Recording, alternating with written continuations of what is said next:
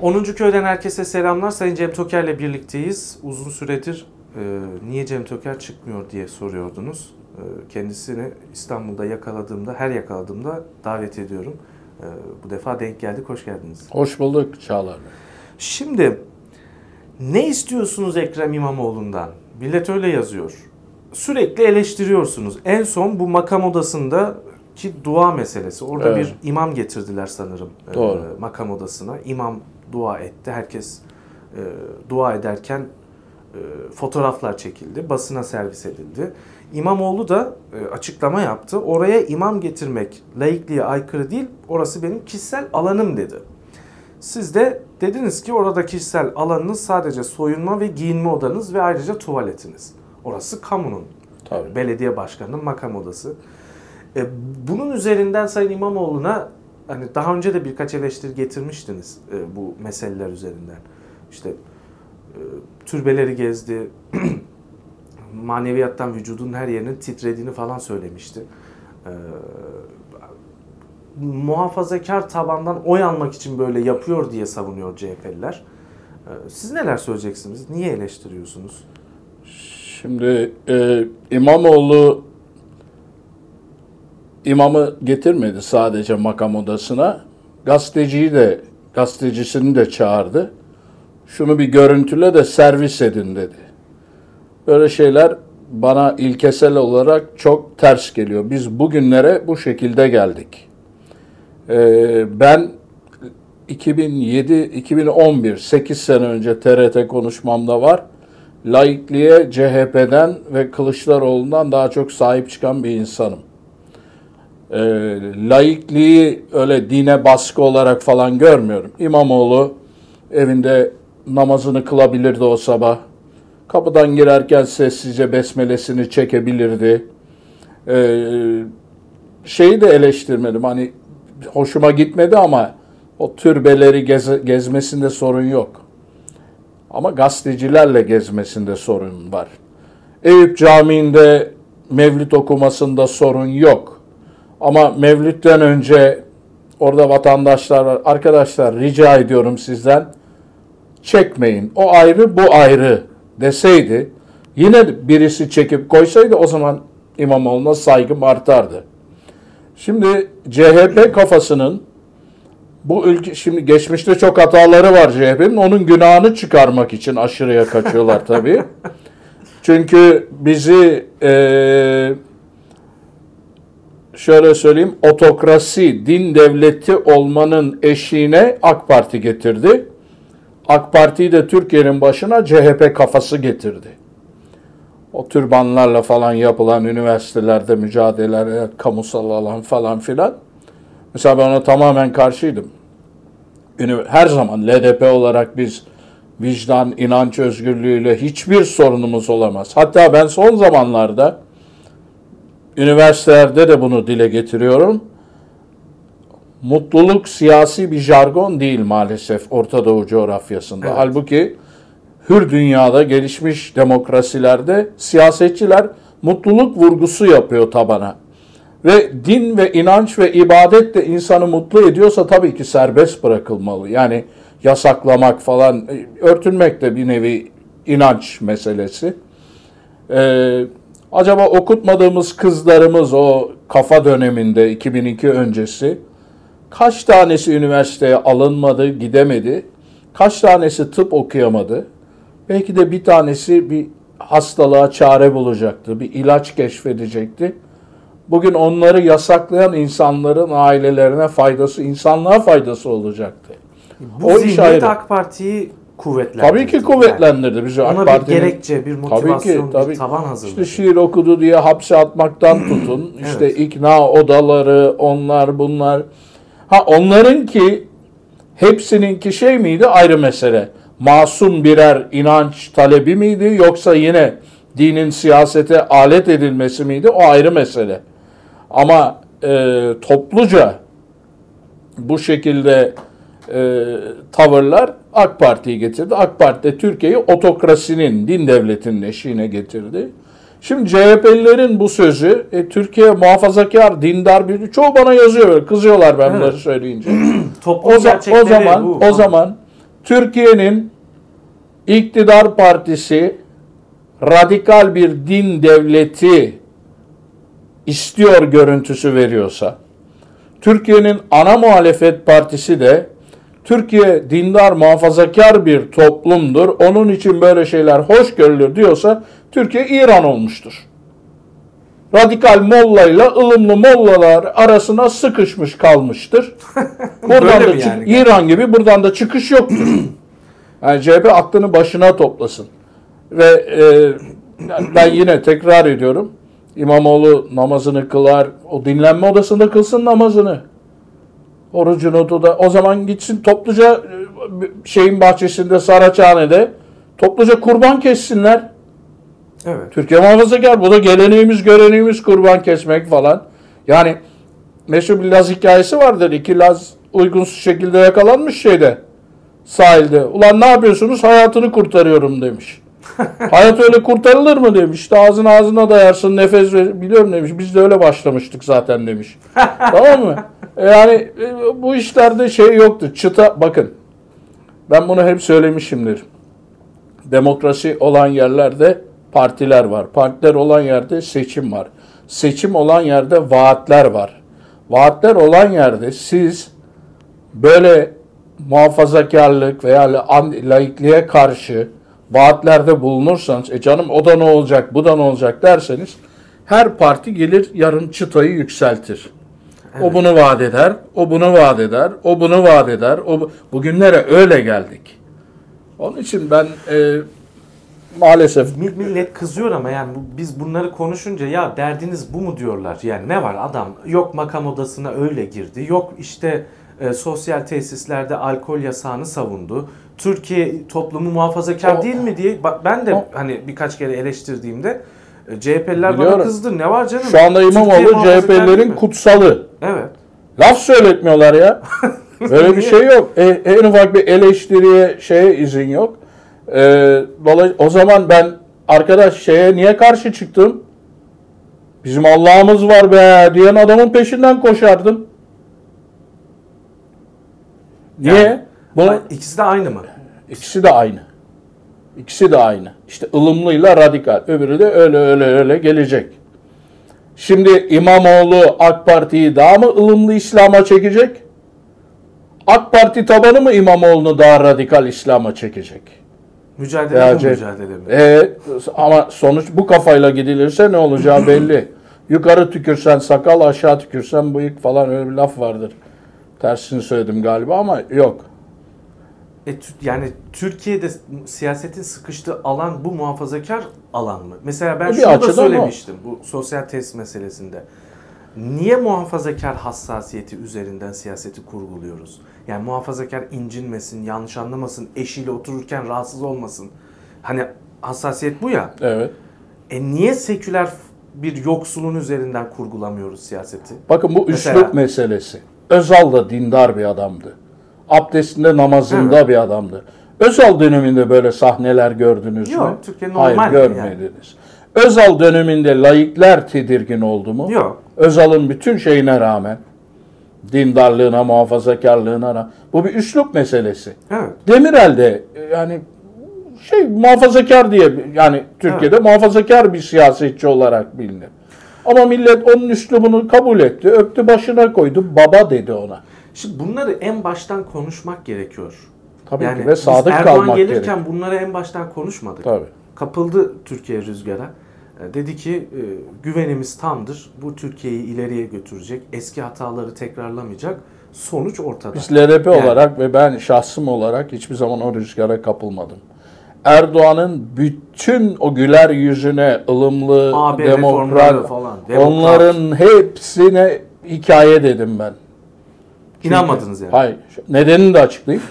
Niye? 50 yaşına kadar ağzına demokrasiyi, hakkı, özgürlüğü, hür dünya değerlerini olumlu bir şekilde almamış bir insanın İktidar olunca. demokrasiye tramvaydır, binerim durakta inerim, amaç değildir, araçtır diyen bir insanın samimiyetine bir gün olsun prim vermedim, Evet. inanmadım. Şimdi Fatih Yaşlı diyor ki Bir Gün Gazetesi'nden. Bunu her konuma soruyorum. Çünkü artık bu saatten sonra bir fikir tartışalım. Yani siyaseti belli bir alana hapsetti AK Parti. Oradan çıkamıyoruz. Aptalca günlük olaylara kapılıp evet, ta- kalıyoruz. çıkamıyoruz Doğru. oradan. Oradan çıkmamız için istedikleri kadar kızsın insanlar. Niye bu meselelerin üzerinde duruyorsunuz? Türkiye'de neler neler yaşanıyor diye Kesinlikle. yazıyorlar. Kesinlikle. Onları 8 sene boyunca anlattım bu muhalefet, bu taban, bugün rüzgara kapılan taban hangi biri dinledi? Kimse kulağını açmamıştı. Açmadı. Ne hukuksuzluklar yaşandı. Binlerce televizyon programı yaptım. Ee, tweet attı diye müebbetle yargılanan insanların avukatlarını çıkardım. Hiç kimseden çıt çıkmadı. Çıkmaz. En son işte Sayın Canan Kaftancıoğlu haklı bir e, davada mesela e, yargılanıyor. Kendisi çok haklı. Tweet attı diye 17 yıl ceza isteniyor. Kıyamet kopardılar. Yedirmeyiz başkanımızı falan. Tabii. İyi de daha önce neredeydiniz? Kimse ortada yoktu. İşte o yüzden ne kadar kıssalar da bunları konuşmamız gerekiyor. Diyor ki Fatih Yaşlı, bizzat muhalefet eliyle Türkiye toplumunun muhafazakar bir toplum olduğu, dolayısıyla Türkiye'de sağcılığın ancak başka bir tür sağcılıkla yenilebileceği muhalif kesimlere de büyük ölçüde kabul ettirilmiştir.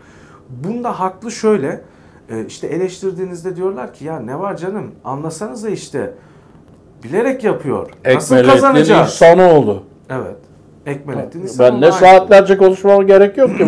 Çarşafa rozet tiyatrosu. Evet. Yani e, bunlar tak tak tak önüne koydun madde madde insanların. O arkadaşın söylediğini altını doldurmuş ne, ne yapsın şimdi? E, muhalefet de ne yapsın? Yani bir AK Parti'nin bu baskıcı rejimine karşı bir rüzgar yakaladı. Ya Bu hocam bir, bir ben- şey tutturdu. Doğru.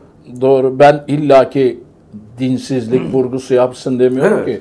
Ben size Özal dönemini örnek veriyorum. Demirel dönemini örnek. O hukuksuzlukları kenara koyuyorum. Yani e, mütedeyyin insanlara yapılan Evet. annelerin başörtüsüyle Evet. kızlarının mezuniyet törenine alınmadığı, çocuklarının yemin törenine askerde alınmadığı dönemleri lanetliyorum. Onları yapanları da lanetliyor. Ama arkadaş biri burada, biri bu uçta, biri bu uçta. Ya bunun düz yolu yok mudur demiş deve. İnmeyi mi seversin, çıkmayı mı seversin diye. Onun için İmamoğlu gibi toplumda şu anda son derece sempati, güven kazanmış bir insana çok büyük mesuliyet düşüyor. Ben demiyorum ki tekrar ediyorum Eyüp Camii'nde bilmem mevlüt okuma veya namazını kılma şeyini yapma. Ama gitmeye falan. arkadaş de ki topluma yapma. Ya bunu gazetecinin önünde yapmam doğru olmaz arkadaşlar. Biz onun için bugünlere geldik. Öyle değil mi? Miting meydanlarında Kur'an sallayanlar, yok şehit tabutların önünde Tabii, tabii. el koyup bayraklı tabutun önünde siyasi CHP konuşmalar eleştiriyor. yapanlar falan filan. Ya bu yanlıştır. Şimdi insanlar AK Partilisi, CHP'lisi seni dinliyor. Ama başka Ama- türlü kazanılmıyor diyor CHP. Kazanı ya Başka denedi mi ki? Denedi mi ki? Denedi mi şöyle bir rakam bu, var. bu uçtan bu uca geliyor şimdi CHP. Şimdi dün bir araştırma şirketinin sahibiyle program yaptım. Reşat Şahin Öztürk. Ee, Aralık 2018'de yaptığı 45 bin kişi üzerinde yaptığı e, araştırmada e, İstanbul'un zaten %51-52 oranında eğer muhalefet bloğu birlikte hareket edip e, iktidar tabanını rahatsız etmeyecek bir aday yani çok yüklenemeyecekleri bir aday çıkarsaydı çok rahatlıkla seçimi kazanabileceğini söyledi. Kim İşte bu kazanırdı? kaz- CHP muhalefet. Zaten kazan- çünkü zaten referandumda evet. %51-52 idi. Evet, evet. O blok evet, birlikte evet. hareket etti. 24 Haziran'da da aynı şekilde. O. İstanbul'da muhalefet bloğu öndeydi. Ee, mesele İmamoğlu meselesi değil. Muhalefet zaten kazanıyordu. Buradan yeni bir siyaset inşa etme. Ahlaklı, Muhalefet derken CHP siyaset- de kazanmıyordu. Yok, bir, bir hepsi. Erdoğan kaybediyordu. Mesele bu. İstanbul halkı Erdoğan'ın sözünü gayet güzel dinlemiş. Ne diyordu? İhanet ettik sözünü. İri olalım, Ha, bir diri. olalım, diri olalım. Türk milleti ol. Türk'ü, Kürdü, Türk'ü, Ülkücüsü, sağcısı, Alevisi. solcusu, Alevisi, Sünnisi, İri. CHP'lisi, AK Partilisi, İyi Partilisi, sağ, sol, LDP'li herkes birleşti. Erdoğan'a bir mesaj gönderdi. Diri ordu, oldular. Oldular. Bir, bir oldular. Ha, istemiyor muydu birlik, beraberlik Tabii. falan? Al sana birlik, beraberlik. Şimdi sen düşün. Evet. Şimdi peki nasıl bir siyaset inşa edilecek? Muhalefet ne yapması lazım bu saatten sonra? Şimdi Türkiye genelindeki politikalarda muhalefetin fazla manevra alanı yok. Meclis işlevsiz. Evet. Ülke kararnamelerle yürütülüyor. Dolayısıyla her fırsatta muhalefet politika geliştirip bunu elinden geldiği kadar kanalları kullanarak biliyorum basın şey kapalı ama artık basının da önemi yok. Sosyal medyayla Evet. çok şey yapabilir. Ee, muhalefet ben olsam yani ben CHP kafasında bir adam değilim ama bir liberal olarak mütedeyyin seçmene de CHP tarafındaki laik seçmene de eee ilkeleri vurgularım ve örnekleriyle vurgularım. Yani Türkiye'nin sorunları belli. Başta adalet, hak, hukuk. Ve Yani ben rejim- her zaman- efendim Rejim bu rejim sorunu tabii. Ee, ama rejimi de kitleyen yani adalet Evet. sistemi. Hani bu şekilde ikna edici ben ben bunu yapıyorum üniversitelere falan davet edildiğimde. Ha, gençler bunu anlayabiliyor. Daha makul karşılıyorlar. Onun için e, e, gençlere önem vererek yani demokrasi demokratik bir ülkede sorun yok. Sorun varsa da seçimle çözülüyor. Evet. Ee, sokakta sana bela olan bir şeye adama, polise bile seninle mahkemede görüşeceğim diyebiliyorsun. Türkiye öyle bir ülke değil. Türkiye barut fıçısı. Bak İmamoğlu'nun o şeysi çok güzel. Ee, çok ılımlı mesajları, herkesi Evet. kucaklayacağım falan filan. Onlar çok güzel. Ee, ama 2023'e kadar seçim var mı yok mu ondan emin Belli değil. değilim. Evet. Erdoğan duramaz meydanlara inmeden çünkü böyle kalırsa popülaritesini kaybeder. Erdoğan için seçim gerginlik demektir. Gerginlikten beslenen acaba ders aldı mı? Besleniyordu bugüne kadar ama e, o da çizgiyi aştı. Ders aldı mı sizce? Ya da alır mı? Yani Makul bir insanın alması gerekir. E, parti içinde kimlere nasıl danışıyor, kimlerin dediğini Bilmiyoruz dinliyor mu, dinlemiyor mu bilmiyoruz tabii. Ama makul bir siyasetçi e, ders alması şart. peki e, Sayın Ali Babacan'ın kuracağı parti ne neyi değiştirir siyasette? Daha liberal bir çizgide mi Ben görüyorsunuz? fazla bir şey değiştireceğini zannetmiyorum. Ne olacak? Ee, İdris Bal da parti kurmuştu. İdris Naim Şahin kurmuştu. Abdülatif Şener. Abdüllatif Şener kurmuştu. Böyle büyük partilerden biraz gaza gelip parti kuranlar pek şey olmuyor. Babacan'la o isimler aynı mı sizce? Ee, Yani Babacan daha güçlü bir figür değil mi? Babacan halka inmiş bir isim değil. Halka yani Babacan Evet. bir teknokrat bir isim Teması olduğu halkla. için evet halkla teması yok. Onun için şimdi bir parti kurduğunuz zaman ne bileyim, AK Parti'den tırtıklayacaksan AK Parti'den teşkilat tırtıklayabilmen lazım. Evet. Babacan'a güvenip de Gül'e zaten güvenen yok. Her an bırakır yani girmez. Emin olmadan girmez. Ee, girdiği zaman ucundan girmiş gibi yapabilir. Önünü görmeden falan. Babacan yapayalnız kalabilir burada. Ee, dolayısıyla ben Babacan'ın partisinin AK Parti'den öyle 70 milletvekili falan adam zaten garantilemiş 4 sene daha Tabii. maaşını e, yedi geçmiş sülalesinin sağlık tabii. sigortasını osunu busunu Ve güzel de bir iş. Hiçbir şey ve yapmıyorsun. tek adam rejiminde öyle ben kolay Aa, ben bu AK Parti'yi bırakayım. Adam 800 milyar verginin nereye gideceği genel başkanının iki dudağının Tabii. arasında. Evet. Ee, bak biraz gönlünü kazanmak istediğini alıyor. Yüksek istişare Evet. kurulu kuruyor. Oraya koyuyor. Daha da yüksek istişare kurulu kurar. Oraya 10 tane adamını getirir. Şunu yapar, bunu yapar. Ee, yani o kadar kolay değil Ha, babacanın AK işi. Parti'yi dağıtmak Ya. o kadar kolay değil. Ay çok zor. Ee, imkan var E peki bu sistem AK Parti'yi kendi kendine yok etmiyor mu? Muhalefet çok güzel birlikte hareket edip bak AK- e, E, İstanbul'u Şimdi 30 yıl sonra İstanbul tamam. aldı. Tamam. Ama Türkiye'yi Be- alabilir. Bele- Türk Türkiye'yi alabilir de verirler mi? Ne, ne, niye vermez? Gayet net, Babasının verirler. malı mı Türkiye AK Parti'nin? İşte verirler mi?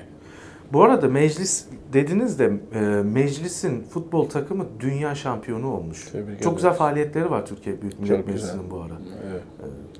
Yani Türkiye uçurumun eşiğinde bizim meclisteki vekiller futbol oynuyor. Ya ne vekili Allah'ını seversen. Sen tanıyor musun? Vekilin var mı? Yok benim vekilim yok. 550'den 600'e çıkardık. Adam Twitter'da Hiçbir şey bana sor- ya, ne olacak ki? Adam Twitter'dan bana soruyor atamaydı. şu- Oğlum diyorum daha bir sene olmadı vekil seçtin git ona yaz. Ha evet tabii. Adama 30 milyar Tabii, tabii. maaş veriyorsun, çoluğuna oldu? çocuğuna Tabii. bakıyorsun. Bana ben kimim? Bana ne yazıyor? Ama kültürü yok ki adam da bir. Ben ne bileyim vekilim mi Vekil var benim falan. falan. Şimdi eee, merkez sağda oluşabilecek bu yeni oluşumlar AK Parti'yi dağıtmayacaksa bu yeni sistem AK Parti'nin aleyhine işlemiyor mu? Yani eee, hani iktidarı vermez diyorsunuz ama eee, bu o kadar da kolay mı? Normal bir demokrasi de değil. Türkiye demokrasisi Her şeyi düşünebiliyoruz o y- yüzden. 110. Yani şu İstanbul seçiminin yenilenmesi bile Evet. Türkiye'nin Türk yargısının tarafsız olması gereken anayasal bir kurumun ne hale geldiğini gösteriyor. Onun için ben gayet rahatlıkla Vermezler diyebiliyorsunuz. Ve- Evet, aynen. İstanbul'u vermediler. Evet. İstanbul'u Aldı. İstanbul seçmeni söke söke, Söke söke aldı. Evet. aldı. Söke söke Evet. aldı. İşte Onun bu için- buradan ders çıkarır mı Evet, çıkarmaz mı? Türk Türkiye genelinde e, seçim verir mi, kaybeder mi, yeniletir mi, erteletir mi onu bilmiyorum. Evet. Onu bilmiyorum. Bu bir G20 şey daha söyleyeyim izin verirsen. Mesela Türkiye şu anda 2018 Ocağı'ndan beri özgür olmayan ülkeler kategorisinde bir ülke. Evet. O kategorideki ülkelere bakacak olursan istisnasız her birinde ülkeyi yöneten zihniyet, adam, parti her neyse seçimle gitmiyor. Gidenini bulan varsa bana şey yapın. Adresi de vereyim. Freedom House. Her sene yayınlıyor Özgürlük Ve Endeksi. gayet o, objektif kriterler üzerinden. Yani Kesinlikle manipülasyon yapmıyor. Karakaş, yani. Karagöz. Evet. Adam itibarını zedeler mi? Yıllar önce şey Yani yaptı. Batı bize Ha, düşman ya. Tabii, tabii, tabii. Bu arada G20 ile çok ilgilendiniz. Şey tweetiniz var. Hollywood yıldızlarımız ülkeye döndüler mi diye. Ya, çok iyi. Trump Siz vallahi Amerika'da yıllarca yaşadınız, gördünüz yani. Hakikaten Hollywood yıldızı gibi miydi bizim şimdi kadro? şaka bir yana hakikaten e, Trump'ın sözüne güvenip de e, aa her şey halloldu. Bir tanesi kek yazmış bana. Ha, ne oldu? S-400 işi çözüldü diye mi üzüldün falan Ha. filan diyor. ee, erti, Trump'tan sonra ertesi gün 2-3 Amerikalı kongre üyesi Trump kim oluyor? Biz karar verdik. Türkiye'ye yaptırımlar uygulanacak diyor. Anlatabiliyor muyum? Burada sistemi bilmeyen adam Trump'a inanır. Bir örnek vereyim çok bilenlere. Kıbrıs çıkartması sonrası 74'te Amerika bize silah ambargosu koydu. Başkan Gerald Ford'du yanılmıyorsam. Ford mu koydu? Ambargoyu. Kongre. Kongre koydu. Yönetim bir şey yapabildi mi? Hiçbir şey yok. Hiçbir şey yapamadı. Aksine Pentagon ve Amerikan Dışişleri ve Beyaz Saray çok yanlış yapıyoruz. Bu güçlü bir NATO müttefiğimizdir. Silah ambargosu koymayalım diye kongreye yalvardı. Ama Kongre etkili dinlemedi. olmadı. Ya peki o zaman Türkiye yaptırımlar uygulanacak mı? Bence uygulanacak. Yani para bas desem ben uygulanacağı şey yaparım, basarım. Ha, kongre şöyle yaptırım uygular, yönetim o karardaki boşluklardan faydalanarak o yaptırımları Amerika'nın çıkarına olan yerlerde etrafından dolaşabilir. Bu arada Reuters'ten bir e, haber Evet. geldi. Amerika Türkiye'ye S-400 yaptırımı hala masada diye. Bitti. Reuters biraz önce Evet. duyurdu. Yani Trump Reuters geçiyor bunu, Anadolu Evet, Ajansı tabii. falan değil yani. Reuters geçiyor. Reuters'e göre Erdoğan'ın Japonya'da yaptığı açıklamaların aksine Rus S-400'lerinin Türkiye'ye sevkiyatı durumunda Washington'da yaptırım seçeneği çok ciddi bir şekilde hala masada. Türkiye'nin kongrede ne Cumhuriyetçi Parti'den ne Demokrat Parti'den bir tane demiyorum bak iki tane demiyorum bir tane dostu yok. Lobimiz yok yani. Lobi çünkü lobiyi cemaate bırakmışlardı yıllarca. Evet. Onlar iyi ilişkiler mi? Onlar kurmuştu? iyi kurmuşlardı E onlar da şimdi şey maalesef. gidince Evet. şu an Türkiye'nin şeyi çöktü. Dış politikası. Şu anda ce- yani cemaatin dernekleri falan duruyor mu Washington'da bilmiyorum ama e, şu anda Türkiye'nin değil AK Parti'nin, iktidarın, dostu Türk yok. devletinin şu anda lobisi de yok dostu. Ha parayla verdiğiniz adamlar var. Hani Adalet Bakanı gidiyor da yeni reformu Tabii, tabii. tanıtacak. O salonu dolduralım diye. Ha, o, ada, o adama söylüyorlar. İşte onlar geliyorlar. Ee, e, Yani orada yaşayan Türkler için Aa, Adalet Bakanı dinlemeye gittim demek Evet. önemli bir şey. Tabii. Ama şu anda kongrede Türkiye'nin ben dostu. Çünkü bu kararlar, yaptırım, kanun tekliflerinin altını hem cumhuriyetçiler imzalıyor hem demokratlar Evet. imzalıyor. Karşı çıkan da yok. Peki Türkiye'nin bir dış politikası da yok bana kalırsa. Tabii yok. Ya bir politika. Yok. Rusya ile ne Tam yapıyoruz? şart. Suriye'de Evet, ne düşünüyoruz? İdlib ne olacak? Göbek dansı politikası. Evet, İşte biraz o masanın önünde kıvırayım, biraz bu masanın önünde kıvırayım falan yani böyle. Bu mu? Bu Türkiye'nin tabii, politikası. tabii tabii. Yani herkesi birbirine oynarım. Şark zihniyeti bu. Yani, ama dostumuz da yok bölgede. Dostumuz yani da şu yok, evet. Doğu Akdeniz'deki gaz konusuna bakın. Evet. Rumlarla zaten ilişkimiz belli. İsrail'le ilişkimizi boz. soruşturma Ya. İsrail Başbakanı bundan 10, 12 sene önce Türkiye Büyük Millet Meclisi'nde konuşma yapmış adamdı. Evet. Şimdi yüzümüze bakmıyorlar. Onlar bizim, biz onların. Evet. Sisi desen ben aynı odaya girmem diyor Erdoğan'la. Haklı haksız demiyorum ama gerçek politika Lübnan bile ya Türkiye varsa biz yokuz diyor. Arap. Birliği Türkiye aleyhine bildiri yayınladı geçen ay. Yayınlar.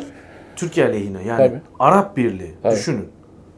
Hani bizim yıllarca savunduğumuz falan değil mi Orta Doğu'da. Arap'ın kendine yapmadığı kıya biz onlara yapmaya çalışıyoruz. Yani böyle saçma ve bunu yaparken de tarihsel mesela bir, bizim Yahudilerde ne sorunumuz var ya? Hiçbir sorunumuz yok. Türk toplumu olarak şeyden bakmıyorum. Dini açıdan da Ayrı. Siyonizm ayrı. bir ideolojidir. Siyonizm ayrı. O, onunla mücadele edilir edilmez. Yahudi halkıyla biz kucak açmışız. Onlar bize sağ bir Türk Yahudisinin Türkiye aleyhine bir girişimde bulunması falan filan.